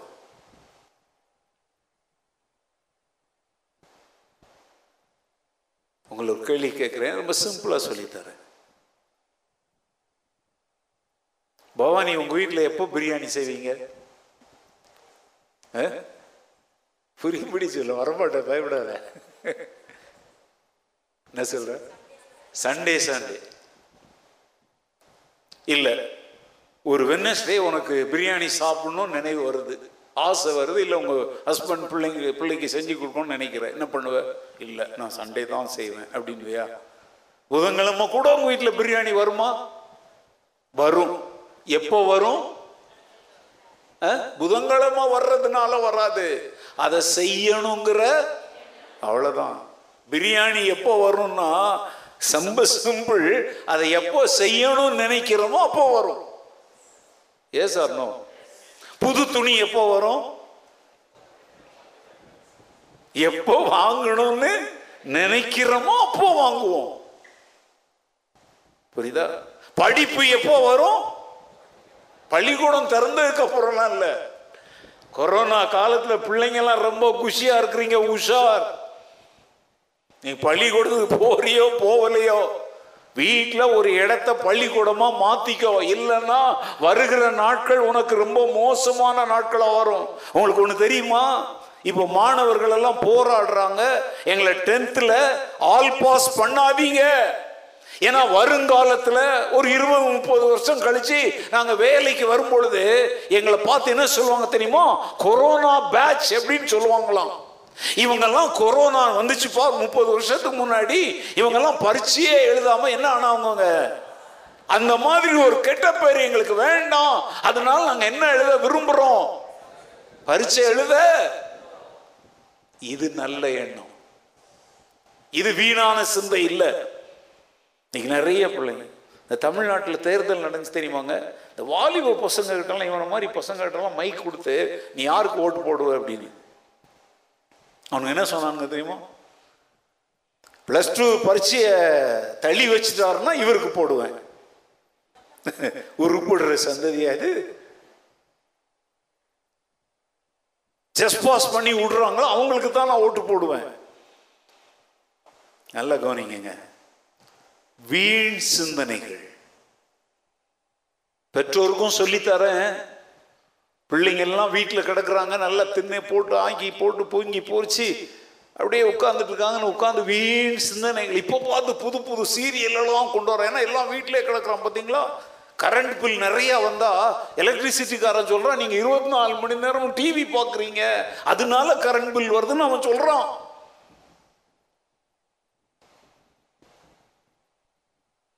அந்த டிவியில் அப்படி என்ன சிந்தனையை கற்றுக்கொள்றீங்க? வீண் சிந்தனை. அது அத்தனை கற்பனை கதைகள். நீ உன் மாம்சத்தை அடக்கி ஆளுகிற எஜமானராய் மாறும். வீண் சிந்தனை. நல்ல கவனிங்க. கடையில் போய் வாங்கிட்டு வர்றதுல தானா வரும். இந்த உலகத்துல ரொம்ப இலவசமா கிடைக்கிற ஒன்று என்னது? சொல்லுங்க. நீங்கள் சும்மா பெட்ஷீட் போட்டு நல்லா மூடிக்கிட்டு படுத்தா கூட அதுக்குள்ள கூட நுழைஞ்சு வரும். கரெக்டா நல்ல கதவை இரும் கதை நல்லா பூட்டிட்டு படுங்க அங்கேயும் வரும். அது ஒரு மானம் சூடு சொரணை இல்லாத ஒண்ணு அது. அது வந்துகிட்டே இருக்கும். நீ தான் துரத்திக்கிட்டே இருக்கணும். அதை துரத்துறதுக்கு ஒரு வழி என்ன தெரியுமா? உன் இருதயங்கிற பாத்திரத்தை காலியா வைக்காத அதை எதால நிரப்பு. அங்க என்ன சொல்றாரு? வீண் சிந்தனைகளை வெறுத்து அது வேதத்தில் பிரியப்படுறீங்களா? வேதம் உங்களுக்கு பிரியமா இருக்குதா? இன்பமா இருக்குதா? இந்த வாரம் சண்டே சர்வீஸ்ல என் பிரசங்கத்துல ஒரு நாவல் போய் படிக்க சொன்ன யாராவது படிச்சீங்களா? ஒன்று ரெண்டு மூணு நாலு. எந்த எந்த அதிகாரம்? பரவாயில்லையப்பா. நம்ம சபையிலையும் கொஞ்சம் உயிர் இருக்குது. கரெக்டாக அதிகாரத்தை சொல்லிட்டீங்களே வாசித்தீங்களா உண்மையாவே? இல்லை அப்படி வாசிக்காம அதிகாரத்தை மாத்திரம் சொல்றீங்களா? அதை படித்த போது உங்களுக்கு எப்படி இருந்துச்சு? இதுக்கு முந்தி படிச்சிருப்பீங்க ஒருவேளை. ஆனால் அதை படிக்கும் போது அது அப்படியே ஒரு கதையா இல்லை ஒரு சீரியல் மாதிரி கற்பனை பண்ணி பார்த்தா உண்மையிலே ரொம்ப த்ரில்லிங்காக இருக்குங்க இல்லையா? வேதத்தில் பிரியப்படுங்க. அப்போ வீண் சிந்தனை நமக்குள்ள என்ன செய்யாது? ஏன்னா சிந்தனை தான் செயலாக மாறுகிறது. ஏன் வீண் சிந்தனைகளை நம்ம வெறுக்கணும்? சொல்லுங்க. இப்பதானே சொல்லி முடிச்சிருக்கிறேன். பதில சொல்லிட்டு தான் கேள்வியை கேட்கிறேன். சிந்தனைகள் தான் என்னவா மாறுது?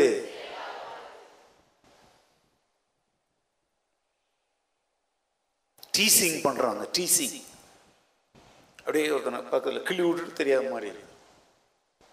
இது டீசிங் நான் கேட்குறேன் டீசிங் பண்ணணுங்கிற ஒரு சிந்தனை வரும்போதே எனக்கு அதை அவன் செய்தால் நான் தாங்கிக்குவேனான்னு யோசித்து பாருங்க அதை செய்கிற எண்ணம் வராது. அதை மேற்கொள்ளலாம். எண்ணம் வரும் ஆனால் நீங்கள் அதை என்ன செய்யலாம்? ஜெயிக்கலாம். ஒருத்தரை ஏமாற்றணும். பிளான் பண்றீங்க அந்த எண்ணங்களை சாத்தானோ ஏதோ ஒன்று உள்ள கொண்டு வருது. இப்ப நீங்க ஒண்ணு யோசிக்க வேண்டியது தெரியுமா? இதே ஏமாற்றம் எனக்கு நேரிட்டால் அது என்னை எப்படி தாக்கும்னு நீங்க நினைச்சு பாருங்க. உடனே அந்த பொல்லாத சிந்தனை உங்களை விட்டு என்ன செய்யும்? அகன்று போகும். அல்லது நான் யோசிக்கிற இந்த சிந்தனை சரிதானா? இதை வேதம் ஒப்புக்கொள்ளுகிறதா? அப்படின்னு யோசித்து பாருங்க. அந்த சிந்தனை அங்கேயே வேனிஷ் ஆயிடும். வேனிஷ் அப்படிங்கிற வார்த்தையை கேள்விப்பட்டிருக்கீங்களா? எங்க இருக்கு? சோப் என்ன சோப்? வேனிஷ்ங்கிற சோப் தெரியாத? பாத்திரம் விளக்குற சோப்புங்க வேனிஷ் நீங்க விம் பார் அது மாதிரி வச்சிருக்கீங்களா? வேனிஷ்னு ஒன்று இருக்கு. வேனிஷ்னா என்ன? ஒன்று இருக்குது. அதை இல்லாமல் ஆக்குவதற்கு பேர் என்ன பேர் இங்கிலீஷில்? வேனிஷ் எப்போ சொல்லிட்டா வேத வசனம் உள்ள போனா உள்ள இருக்கிற வீண் சிந்தனை வேனிஷ் ஆயிடும்.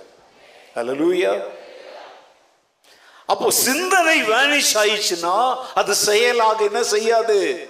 மாறாது. அப்போ மாம்சம் இப்போ வசனத்தின் கட்டுப்பாட்டுக்குள்ள வந்தாச்சு. அல்லேலூயா முதல்ல கேவலமான பிசாசனுடைய பொய்யினுடைய சிந்தனை இருந்துச்சு. வசனம் உள்ள போன உடனே அது வெளியே போயிடுச்சு. அப்போ அந்த கேவலமான செயல் வராது. இப்போ வசனம் என்ன சொல்லுதோ அந்த செயல் தான் வரும். மாம்சம் அழிந்து ஆவி ஜெயிக்க ஆரம்பிக்கும். அல்லேலூயா பாடுங்க அப்போ ஆண்டோட்டத்துல பாடுங்க. சுயத்தின் எண்ணங்கள் சுயநல எண்ணங்கள் வரும் பொழுதெல்லாம் மாம்சம் மேலோங்கும் போதெல்லாம் மனதில் கூட பாடுங்க வாய் திறந்து பாடுங்க. சுயமென்னில் சாம்பலாய் மாற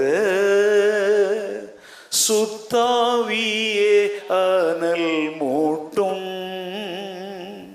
ஜெயம் பெற்று மாமீசம் சாக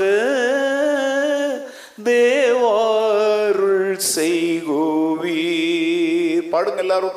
சுயமென்னில் சாம்பலாய் மாற சுத்தாவியே அனல் மூட்டும். ஜெயம் பெற்று மாமீசம் சாக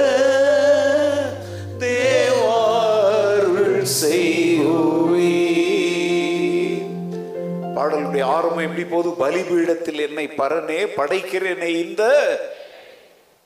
சுயமென்னில் சாம்பலாய் மாறணும். சுத்தாவியேனா பரிசுத்தாவியே என்னில் அனல் மூட்டும். ஜெயம் பெற்று மாமிசம் சாகனா இந்த மாம்சம் சாக இல்ல. அந்த மாம்சத்தின் எண்ணங்கள் மாம்சத்திலே செயல்படும்படி என்னை தூண்டுகிற அந்த தூண்டுதல்கள் சாம்பலாகும்படி. தேவா அருள் செய்குவி. அருள்னா கிருபைன்னு அர்த்தம். இந்த மாதிரி பாட்டெல்லாம் வரமாட்டேங்குது நிறைய பேருக்கு. தனி ஜெபங்கள்ல பாட வேண்டிய பாடல்கள்.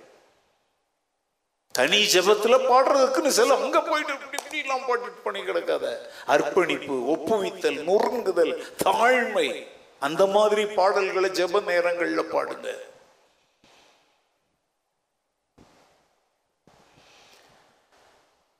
சோ நம்பர் ஒன் என்ன சொல்லுங்க? சரியான அறிவுக்குரிய விதையை என்ன செய்யுங்கள்? வீண் சிந்தனைகளை வெளியே தள்ளிட்டு வேத வசனம் என்னும் விதைகளை உங்கள் உள்ளத்தில் என்ன செய்யுங்கள்? விதையுங்கள். ஒன்னே ஒன்று சொல்லி உங்களை அனுப்புகிறேன் மீதியா பின்னால் கற்றுக்கொள்ளலாம். சரியான சிந்தனைகளை தெரிந்தெடுங்கள். Choose right kind of thoughts எதை நான் சிந்திக்கணும் அப்படிங்கிறத நான் தேர்ந்தெடுக்கணும். வர்ற சிந்தனையெல்லாம் அப்படியே வாரி கொட்டிக்கிறதுக்கு நம்ம குப்பை தொட்டி இல்லைங்க. அது வசனத்தை வாசித்தீங்கன்னா உங்களுக்கு புரியும். ரோமர் பனிரெண்டாவது அதிகாரம் ரெண்டாவது வசனம். நீங்கள் இந்த பிரபஞ்சத்திற்கு ஒத்த வேஷம் தெரியாமல் தேவனுடைய நன்மையும் பிரியமும் பரிபூரணமான சித்தம் இன்னதென்று பகுத்தறியத்தக்கதாக உங்கள் மனம் புதிதாகிறதுனாலே மறுரூபமாகுங்கள். உங்கள் மனம் புதிதாகிறதுனாலே புதிதாகிறதினாலே மறுரூபமாகுங்கள். பாவத்தின் ரூபத்தில் இருக்கிற நீ பரிசுத்தத்தின் ரூபத்திற்கு மாறணும் அப்படின்னா உங்கள் மனம் புதிதானா தான் நீ மறுரூபமா மாற முடியும். அல்லேலூயா. இன்னைக்கு அலங்கோலமா இருக்கிற காட்டா மாதிரி இருக்கிற உலகத்தான் என்ன செய்யறானோ அதையே பண்ணிக்கிட்டு இருக்கிற உன்னால உன்னை மாற்றிக்க முடியல.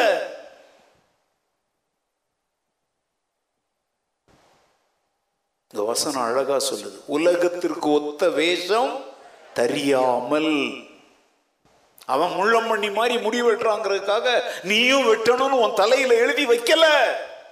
உன் ஸ்டாண்டர்டுக்கு ஏத்தபடி தான் நீ இருக்க முடியும். அதான் முதல்ல இந்த வசனங்கள் ஒன்னொன்னு ஒண்ணு அதை விட்டுறாதங்க அதை மறந்துடாதீங்க keep your standard up to the mark உலகத்தை உன்னை செய்யும் போது அவன் எதையோ உன்னை மனசில் வச்சு செய்வான். அது கூட தெரியாம அந்த குப்பையை நீ வாரி கொட்டிக்காத. ஒருத்தி ஒரு ட்ரெஸ் போடுறா. அவ போடுறதுல அவளுக்கு ஒரு நோக்கம் இருக்கும். அது என்னன்னு தெரியாம அந்த குப்பையை நீ பின்பற்றாத. உன் மனம் என்ன ஆகட்டும்? புதிதாகட்டும். என் சரீரம் தேவனுடைய ஆலயம்ங்கிற எண்ணம் வந்தா கண்டவங்களெல்லாம் ஃபாலோ பண்ணணுங்கிற கேவலமான எண்ணத்திலிருந்து விடுதலை அடைய முடியும். இல்லையா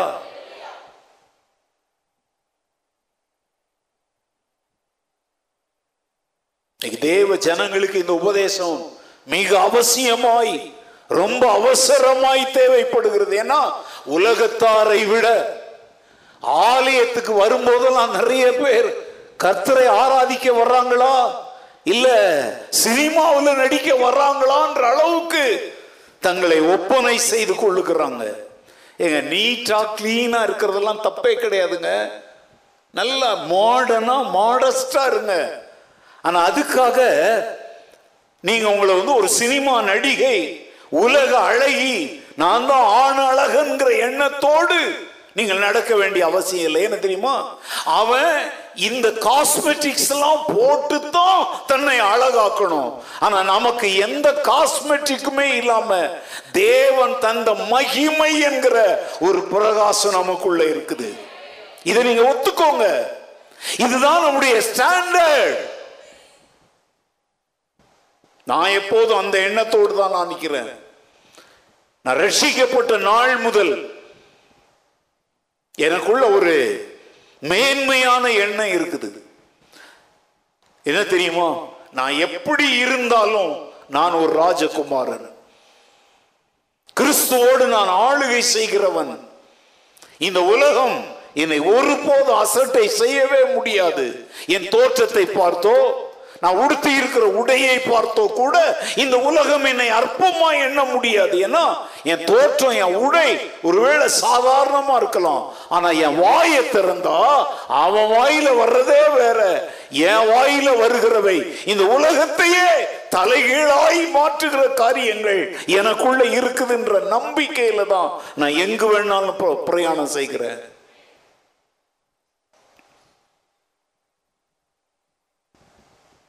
நான் உங்களுக்கு எத்தனையோ முறை நான் சொல்கிறேன் நான். பல இடங்களுக்கு பயணம் செய்யும் பொழுதெல்லாம் அப்படியே பேசுவாங்க. அவங்களோடு சுவிசேஷத்தை பகிர்ந்து கொள்ளும் பொழுது அப்படியே ஆச்சரியப்படுவாங்க. ஏன்னா எனக்கு கத்தர் கொடுத்த கிருபை தாளந்தின்படி தான் நான் பேசுவேன். வள வள வள வளன்னு வைக்கப்பட மாதிரி நான் பேச மாட்டேன். எனக்கு கத்தர் கொடுக்குற அந்த தாளந்தின்படி பேசுவேன். எளிமையா ரொம்ப எளிமையா.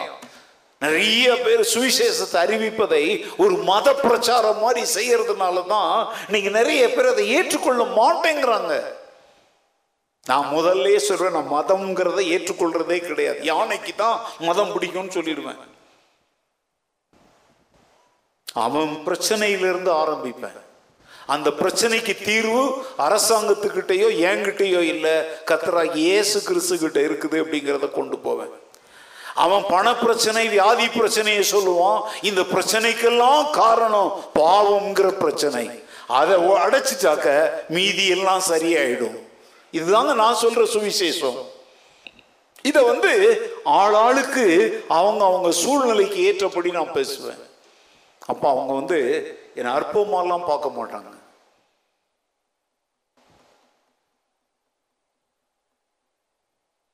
ஒரு முறை ஒரு விமான பயணத்தில் அரசாங்க டெல்லி அரசாங்க அதிகாரிகள் பிரதிநிதிகள் ஒரு பன்னிரெண்டு இல்லை பதினாறு பேர் ஏன் சீட்டு பக்கத்தில்?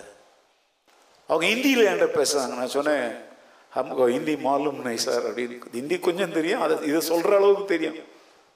அப்போ அவர் இங்கிலீஷில் பேசினார். பெரிய பெரிய அவங்களாம் சீஃப் செக்ரட்டரிஸ் அப்போ அந்த பயணம் முழுவதும் அவங்களோடு ஆண்டவரை குறித்து நான் பேசி இப்போ நீங்கள் எதுக்காக அங்கே போகிறீங்க நான் சொன்னேன் இப்படி போய் நான் மிஷினரிகளுக்காக நான் வந்து கான்ஃபரன்ஸ் நடத்த போகிறேன் அப்படிலாம் சொல்லி பேசி போகும்போது அவங்க வந்து இந்த மத மாற்றத்தை குறித்த சில கேள்விகளை என்கிட்ட கேட்டாங்க. நான் சொன்னேன் பாருங்கள் சார் நம்ம ரெண்டு பேரும் இப்போ ஃப்ளைட்டில் ஏறினோம் சீட்டில் உட்காந்தோம் இப்போ ரெண்டு பேரும் பேச ஆரம்பித்தோம் இவ்வளோ நேரம் நான் பேசியிருக்கிறேன் நான் எப்படி கிறிஸ்தவனானே இயேசுவை ஏற்றுக்கொண்டேன் நான் எப்படி ஊழியக்காரனானே இப்போ நான் ஏன் போகிறேன் எதுக்கு போகிறேன்னா உங்கள்ட்ட நான் பேசினேன். நான் உங்களை மதம் மாற்றினதா நீங்கள் ஃபீல் பண்ணுறீங்களான்னா இல்லை சார் ஜென்ட்லி ஐ சே ரொம்ப ஹானஸ்டாக சொல்கிறேன் நீங்கள் அப்படிலாம் செய்யலை சார் ஆனால் நீங்கள் சொல்கிற அத்தனை உண்மை சார் அப்படிங்கிறாரு. நீங்க என்னை மதம் மாற்ற முயற்சிக்கல but whatever you said is true இதுவரைக்கும் இதை யாருமே என்ன செஞ்சதில்ல? நல்லா புரிஞ்சுக்கோங்க. அவங்க அதிகாரி நான் வந்து ஒரு பிரசங்கியார் இதுதான் தோற்றம். ஆனால் அவங்களுக்குள்ள இருக்கிறது வேற எனக்குள்ள இருக்கிறது வேற. விமானத்திலிருந்து இறங்கும் போது விஐபிங்களுக்குன்னு ஒரு வாசல் இருக்கும். தெரியுமா உங்களுக்கு ஏர்போர்ட்டில் அதில் வந்து அவங்க அங்கே போகிறது அங்கெல்லாம் போய் கூட்டமாக நின்றுலாம் யாரும் வரவேற்க முடியாது. அதற்குரிய அனுமதி பெற்றவங்க தான் அங்கே போக முடியும். விஐபி லான்ச் இந்த அதிகாரிகள் என்ன பண்ணாங்க தெரியுமா? வாங்க சார் எங்கள் கூட. நான் சொன்னேன் இல்லை எனக்கு அங்கே காத்திருப்போம் அதெல்லாம் அந்த பக்கம் வந்து பார்த்துக்கலாம் சார் அப்படின்ட்டு. என்னைய வரவேற்கிறதுக்கு ஒரு ஐம்பது பேர் வந்திருந்தவங்க மாலை பூ பொக்கையெல்லாம் வச்சுக்கிட்டு எல்லாரும் வெளியே வர்ற இடத்துல வந்து காத்துட்டு ஃப்ளைட்டை விட்டுட்டாரு போலன்னு அவங்க நினச்சிட்டு நிற்கிறாங்க இவங்க கூட நான் இவங்க வரும்போது அங்கே பார்த்தா அப்படியே அரசாங்க போலீஸ் அப்படியே சல்யூட் அடிக்கிறான். அவங்க கூட எனக்கும் சல்யூட் ஹலோ நீங்களாம் வயிறு எரிஞ்சு போய் கேட்குற மாதிரி தெரியுது அப்புறம் அந்த விஐபி லாஞ்ச் வழியாக வெளியே வந்து இந்த பேக்குங்கெல்லாம் அந்த இதில் வந்துகிட்டு இருக்கும் பார்த்தீங்களா அங்கே வந்தா ஏ இங்கே வந்துட்டாருப்பா பாஸ்டர் அப்படின்னு எல்லாரும் இந்த பக்கம். எப்படி வந்தீங்க? நான் சொன்னேன் வி அங்கே எப்படி நீங்கள் போனீங்கன்னா? கவர்மெண்ட் அதிகாரிங்க என்னை கூட்டிகிட்டு வந்தாங்க. அவங்களுக்கு பெரிய ஆச்சரியம். அந்த மத்திய அரசாங்க அதிகாரி வந்து என்கிட்ட சொன்னார் அவருடைய பேர் நம்பர்லாம் கொடுத்து சார் உங்களுக்கு டெல்லியில் உங்களுக்கு என்ன காரியம் வேணும்னாலும் நான் இருக்கிறேன் சார் என்னை நீங்கள் எப்போ வேணாலும் காண்டாக்ட் பண்ணலாம். நான் எதை எதிர்க்கிறேன்? இந்த இடத்துல சொல்ல விரும்புகிறேன் அப்படின்னாக்க உன்னுடைய மனம் புதிதானா தான் நீ அவங்களுக்கு ஏத்த வேஷம் போடாம நீ நீயாவே இருப்ப அவங்க உன்னை போல மாற விரும்புவாங்க. I don't want to be a duplicate copy or xerox copy of somebody I am the original piece of God நான் சொன்ன வார்த்தை இங்கிலீஷ்ல நல்லா யோசித்து பாருங்க. நான் யாருடைய காப்பி பிரதியா இருக்க விரும்பல தேவன் என்னை எப்படி ஒரிஜினலா வச்சிருக்கிறாரோ அப்படித்தான் நான் இருக்க விரும்புறேன். என்ன பார்த்து வேணா மற்றவங்க காப்பி அடிக்கட்டும். ஹலோ எப்படி? நீ யாரையும் காப்பி அடிக்காத. உன் வாழ்க்கை முறையை மற்றவர்கள் காப்பி அடிக்க பழகட்டும். அதுதான் வெற்றியுள்ள கிறிஸ்தவ வாழ்க்கை.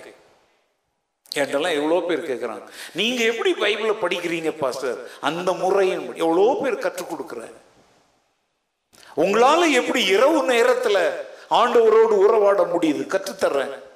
அதிகாலையில் எப்படி எழும்ப முடியுது? கற்றுத்தர்றேன். ஒன்பது மணி வரைக்கும் எழுத்து மூடிட்டு போத்து தூங்குறது எப்படின்னு யாராவது கத்து தந்தா கேட்க கூட நான் விரும்பல. அந்த கேவலத்தை நான் செய்ய விரும்பல. ஏன்னா எனக்கு ஒரு உன்னதமான அனுபவங்களை தேவன் தந்திருக்கிறார். உன் மனம் புதிதாகிறதுனாலே. சோ இதைத்தான் சொல்ல சரியான சிந்தனைகளை என்ன பண்ணுங்க? தேர்ந்தெடுங்க. செலக்டிவா இருங்க. செலக்டிவாக இருக்கிறதுனா என்ன? தான் வாங்குவேன் இதுதான் அப்படின்னு சாதிக்கிறீங்களா அப்படி இருங்க. கிறிஸ்துவ வாழ்க்கையிலையும் இதை தான் நான் ஏற்றுக்குவேன் இதை தான் என் மனசுக்குள்ளே விடுவேன். கண்ட எண்ணமெல்லாம் உள்ளே போகிறதுக்கு என் இருதயம் வந்து என்ன கிடையாது? குப்பை தொட்டி இல்லை. தேவனுடைய ஆளுகைக்குள் கட்டுப்பாட்டுக்குள் உங்கள் மனதை கொண்டு வாருங்கள். மனம்னா என்னங்க? மனம்னா என்ன? புரிஞ்சுக்கோங்க முதல்ல அதை. இங்கிலீஷில் மைண்ட் அப்படிங்கிறோம் இல்லையா? மைண்டுனா என்ன? நமக்கு மைண்டுங்கிற வார்த்தையை ஒரே ஒரு முறை தான் சொல்லுவோம். என்ன தெரியுமா? நம்ம செய்கிறத யாராவது குறை சொல்லி தட்டி கேட்டால் மைண்ட் யுவர் பிஸ்னஸ்ன்னு சொல்லுவோம். இதை தவிர இந்த மைண்டுங்கிற வார்த்தையை நம்ம யோசிக்கிறதே இல்லை. மைண்டுனா என்னங்க? மைண்டுன்னா அவ்வளவு நாள் தெரியாதா? மனசு. ஆ. அப்புறம் எண்ணங்கள் சிந்தனைகள் யோசனைகள் நினைவுகள். இதுக்கு பேர் தான் என்னது? மைண்ட் மனம். இத வந்து யாருடைய கட்டுப்பாட்டுக்குள்ள வைங்க? தேவனுடைய கட்டுப்பாட்டுக்குள்ள வைங்க. பிரைஸ் லார்ட் சில பொருட்கள் கெட்டு போகாமல் இருக்கணும்னா அதை எங்கே கொண்டு வைக்கிறோம்? ஃப்ரீசரில் வைக்கிறோம். ஃப்ரிட்ஜு அதிலே ரெண்டு பார்ட் இருக்குது. மேலே வைக்கிற பொருள் அழுகாமல் இருக்கிறதுக்கும் கீழே இருக்கிற பொருள். இதை மாதிரி ப்ரெசர்வ் பண்ணுறதுக்குன்னு இப்போ கோ- கோ- கோவாக்சின் இன்ஜெக்ஷன்லாம் போடுறாங்கல்ல கோவிஷீல்ட்லாம் போடுறாங்கல்ல அதெல்லாம் அப்படி ஒரு துணிப்பையில் மஞ்சள் கலர் துணிப்பையில் தூக்கிட்டு வராங்க. ஆ, சாக்கு பையிலையா கட்டி எடுத்துகிட்டு வராங்க. அதை எவ்வளோ பாதுகாப்பாக எவ்வளோ பத்திரமாக ஒரு ஆணு கூட உள்ளே நுழைய முடியாதபடி அப்படி தெர்மாக்கோல் பாக்ஸில் அதில் உள்ள நடுவில் ஐஸ் வச்சு எடுத்துட்டு வராங்களா இல்லையா? சொல்லுங்க. உன் இருதயம் தேவன் தங்கும் ஆலயம். உன் மனம் தேவனுடைய வீடு. அதை பரிசுத்தமாய் மேலான உயர்ந்த எண்ணங்களால் நிரப்பு. அப்ப நிச்சயமா உன் மாம்சத்தை உன்னால் அடக்கி ஆழ முடியும். மனம் போல வாழ்வுன்னு சொல்றேன் தெரியுமா? கேவலமான எண்ணம் மனதுக்குள்ள இருந்தா வாழ்க்கை கேவலமா இருக்கும். மேன்மையான எண்ணங்கள் மனதில் இருந்தா வாழ்க்கையும் மேன்மையா இருக்கும். என்ன வாழ்க்கை வாழ விரும்புகிறீர்கள்? இந்த ராத்திரிகளில பரிசுத்த ஆவியானவர் உங்களை பார்த்து தான் கேட்கிறார். என்ன வாழ்க்கை வாழ விரும்புகிறாய்? மனதும் மாமிசமும் விரும்பின வாழ்க்கையா மறுரூபம் அடைகிற வாழ்க்கையா எதை நீ தெரிந்தெடுக்க போகிறாய்? ஜெபிக்க போறோம். ஒரு தீர்மானத்தோடு தான் இன்னைக்கு நம்ம படுக்க போகணும் நீங்க எங்க இருந்தாலும் சரி இருக்கிற இடங்கள்ல உங்களை தலைகளை தாழ்த்தினா பத்தாது இருதயங்களை தாழ்த்துங்க. கண்களை மூடினா பத்தாது உலகத்தின் அசுத்தங்களுக்கு உங்கள் இதய கண்களை மூடிடுங்க. ஆண்டவரே மாம்சத்தை ஜெயிக்கிற ஒரு வெற்றியுள்ள கிறிஸ்தவனாய் வாழ்வதற்கு என்னை நான் அர்ப்பணிக்கிறேன். சரியான ஆவிக்குரிய அறிவுக்குரிய விதையை என் உள்ளத்திலே விதைப்பேன். வீண் சிந்தனைகளை நான் வெறுத்து விடுவேன் ஆண்டவரே. உலகத்திற்கு ஒத்த வேஷம் தெரியாமல் என் மனம் புதிதாகிறதினாலே மறுரூபம் அடைந்த ஒரு வாழ்க்கை வாழ என்னை நான் அர்ப்பணிக்கிறேன் ஆண்டவரே. நீங்க எங்க இருந்தாலும் என்னோடு சேர்ந்து இந்த வார்த்தைகளை சொல்லுங்க. சிலலாம் சாத்தியப்படாதுங்கிற எண்ணத்தை சாத்தான் கொண்டு வருவான். கிறிஸ்துவுக்குள் வாழும் நமக்கு எப்போதும் ஒரு வெற்றி வாழ்க்கையை கத்தர் வாக்கு பண்ணி இருக்கிறார் முடியும். நான் மாம்சீக மனிதனாய் அல்ல. ஆவிக்குரிய மனிதனாய் வாழ்ந்து இந்த உலகத்தை கடந்து போவேன் ஆண்டவரே. சொல்லுவீங்களா? வாயை திறந்து. இரக்கமுள்ள பிதாவே சர்வ வல்லமையுள்ள ஆண்டவரே இன்று இந்த உபதேசங்களை கேட்ட ஒவ்வொருவர் மேலும் உடைய கிருபையின் கரங்கள் அவர்களை தொடுவதாக உம்முடைய வசனங்கள் அவர் உள்ளங்களை நிரப்புவதாக வீண் சிந்தனைகளை வெறுக்கவும் மேற்கொள்ளவும் உம்முடைய பிள்ளைகளுக்கு நீர் இரக்கம் கட்டளையிடுவீராக. வேத வசனங்களாலே தங்கள் உள்ளங்களை எண்ணங்களை சிந்தனைகளை யோசனைகளை நினைவுகளை நிரப்புகிற அறிவை உடைய பிள்ளைகளுக்கு நீர் தருவீராக. குறுக்கு வழிகளிலே மாம்சத்தை ஜெயம் கொள்ளுவதற்குரிய வழிகளை தேடாமல் நேர் வழியில் வேதாகமத்தின் வழியில் வசனத்தின் வழியில் ஆவியானவருடைய உதவியோடு அவர்கள் அதை தேடி கண்டடைய கத்தர் இரக்கம் பாராட்டுவீராக. கேட்ட வசனங்கள் வீணாய் போகாதபடி சகல சத்தியத்திற்குள்ளும் பரிசுத்த ஆவியானவர் நடத்துவீராக. ரட்சகர் இயேசு கிறிஸ்துவின் நாமத்தில் ஜெபிக்கிறோம். ஜீவனுள்ள எங்கள் நல்ல பிதாவே. ஆமேன் ஆமேன்.